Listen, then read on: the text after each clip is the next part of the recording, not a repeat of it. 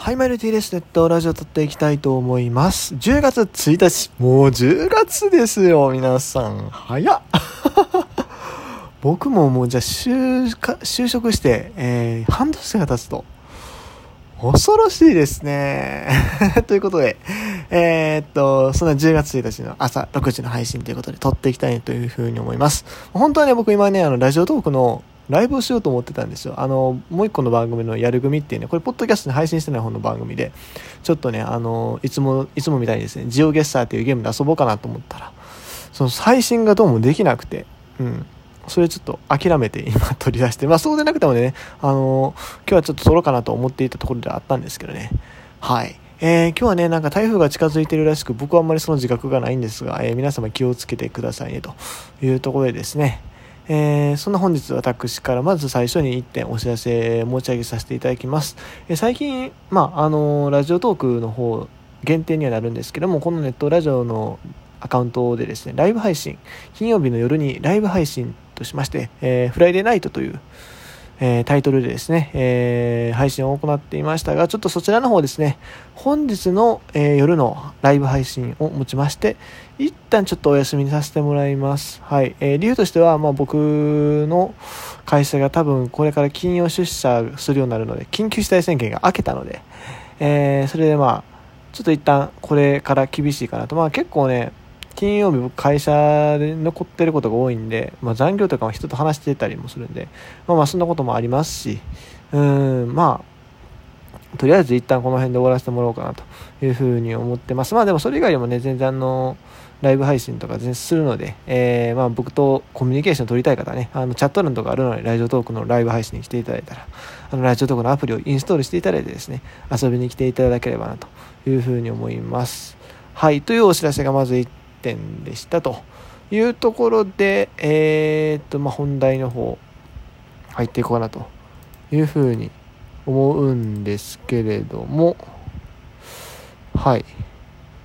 えっとですね。まあ、今日はこの話しようか。パ・リーグの順位争いが熱いでっていうお話をしようかなと思います。セ・リーグについては今日は触れません。あの、なんか、ね、ヤクルトも連勝しとったけど、ちょっと止まって、阪神、巨人もなんか負けまくってるし。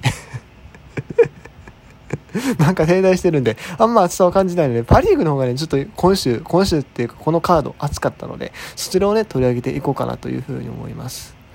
まあ、まずね、あのー下から行きたいんですよ、今日は。4位ですよ、4位。ソフトバンク。ね、あの、絶対的王者ソフトバンクホークス。うん。今年はちょっと苦しんでますよ。ここまで。えー特にまあ9月の頭とか結構厳しいところもあったりしてですね、えーなかなかどうなるのかと。今年はいよいよ B クラス転落かと。2013年以来のね B クラス転落かと。いうところだったんですが。なんとここに来て調子を上げてきておりまして。なんと直近でえー何連勝ですか？え？今日負けたの？今日っていうか、えーっと、9月の30日、僕、勝った前提で話そうと思ったら、あ、負けてるじゃないですか。逆転負け。あらら。あ、山賊打線の餌食になってますね。ほう。ちょっと待って、僕の 考えてたシナリオと全然違う。台本と違うぞ。マジか。そんなことはなってたんですか？8対7すごい盛り上がってますね。ここに来てなんかマッチがちょっとホームラン増やしてきたりね。リチャード、あ、リチャードファースト出てるんか。あーマッチ14本。なんやかんや2割4分1に14本ってね、打ってますよね。なるほど。えー、っと、しまったな。い やマジちょっとかん考えてたシナリオと違うから、今どないしようと思ってるんですけども。いや、絶好調、まあでも絶好調な間違いないですよ。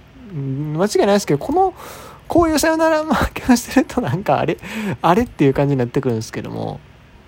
いや、あのね、直近結構勝ってたんですよ。まあ、下位のチームが相手っていうところあったんですけども、えーっと、9月の20日からの見ていくと、えー9月20日楽天戦勝ち、えー9月22日ロッテ戦、え2連戦がここ勝ち勝ちそして、えー、日本ハム戦1戦目負けて2戦目、3戦目勝ち。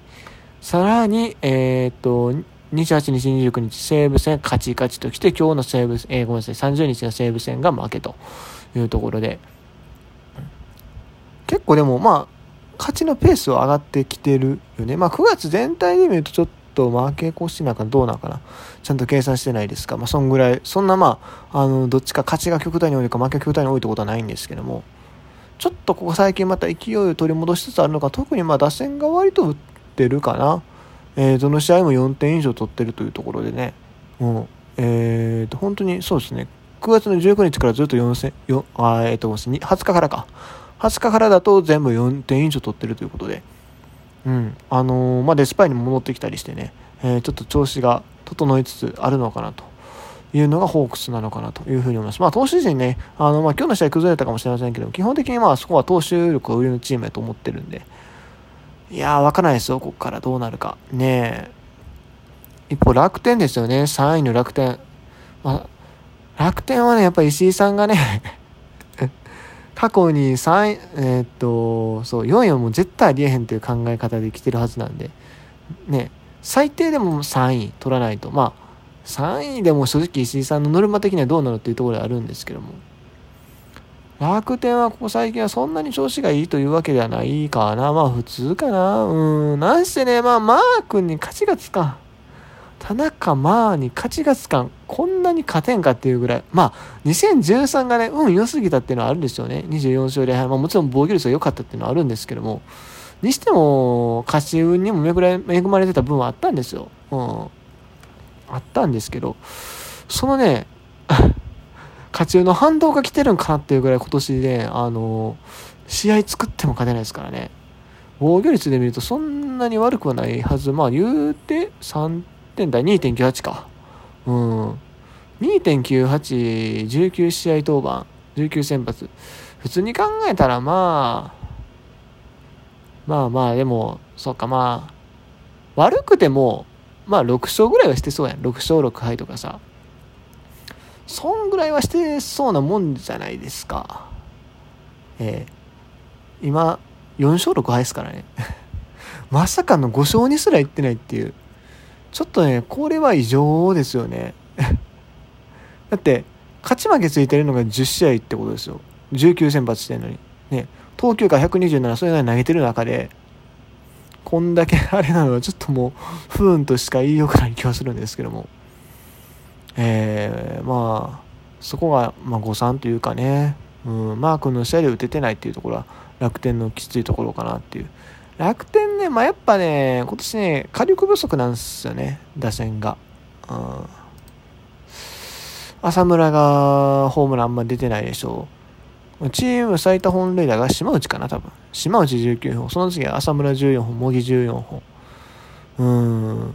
で、この島内、浅村っていうところはもっと打率が高ければいいんですけども、2割5分9厘と2割7分1厘なんでね、ま、浅村の不振っていうのがまあ大きな誤差なんじゃないかなと。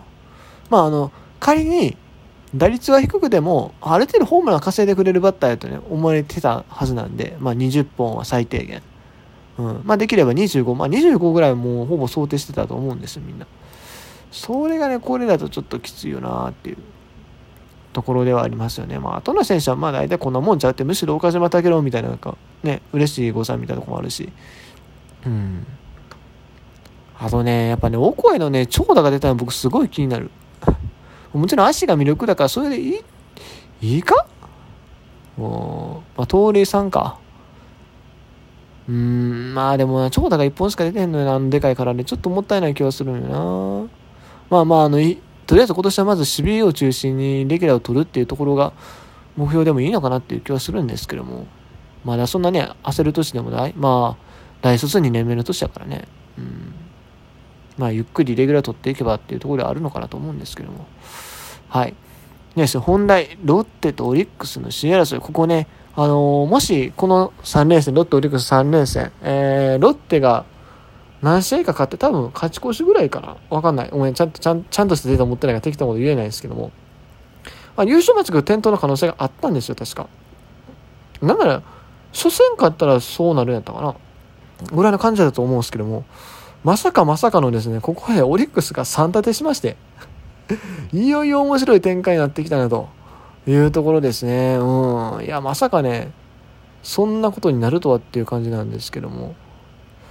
まあ、オリックスは先発が特によく頑張ってたし、まあ、打線もね、あのー、2試合目を中心によく打ってたというところで、山崎幸也、山崎総一郎、そして田島と。だって山本と宮城がいないところでローテーションなのに、ロッテ相手に勝ち越した。これはね、勝ち越したというか3打でしたっていうのはめちゃくちゃでかいと思いますね。うん。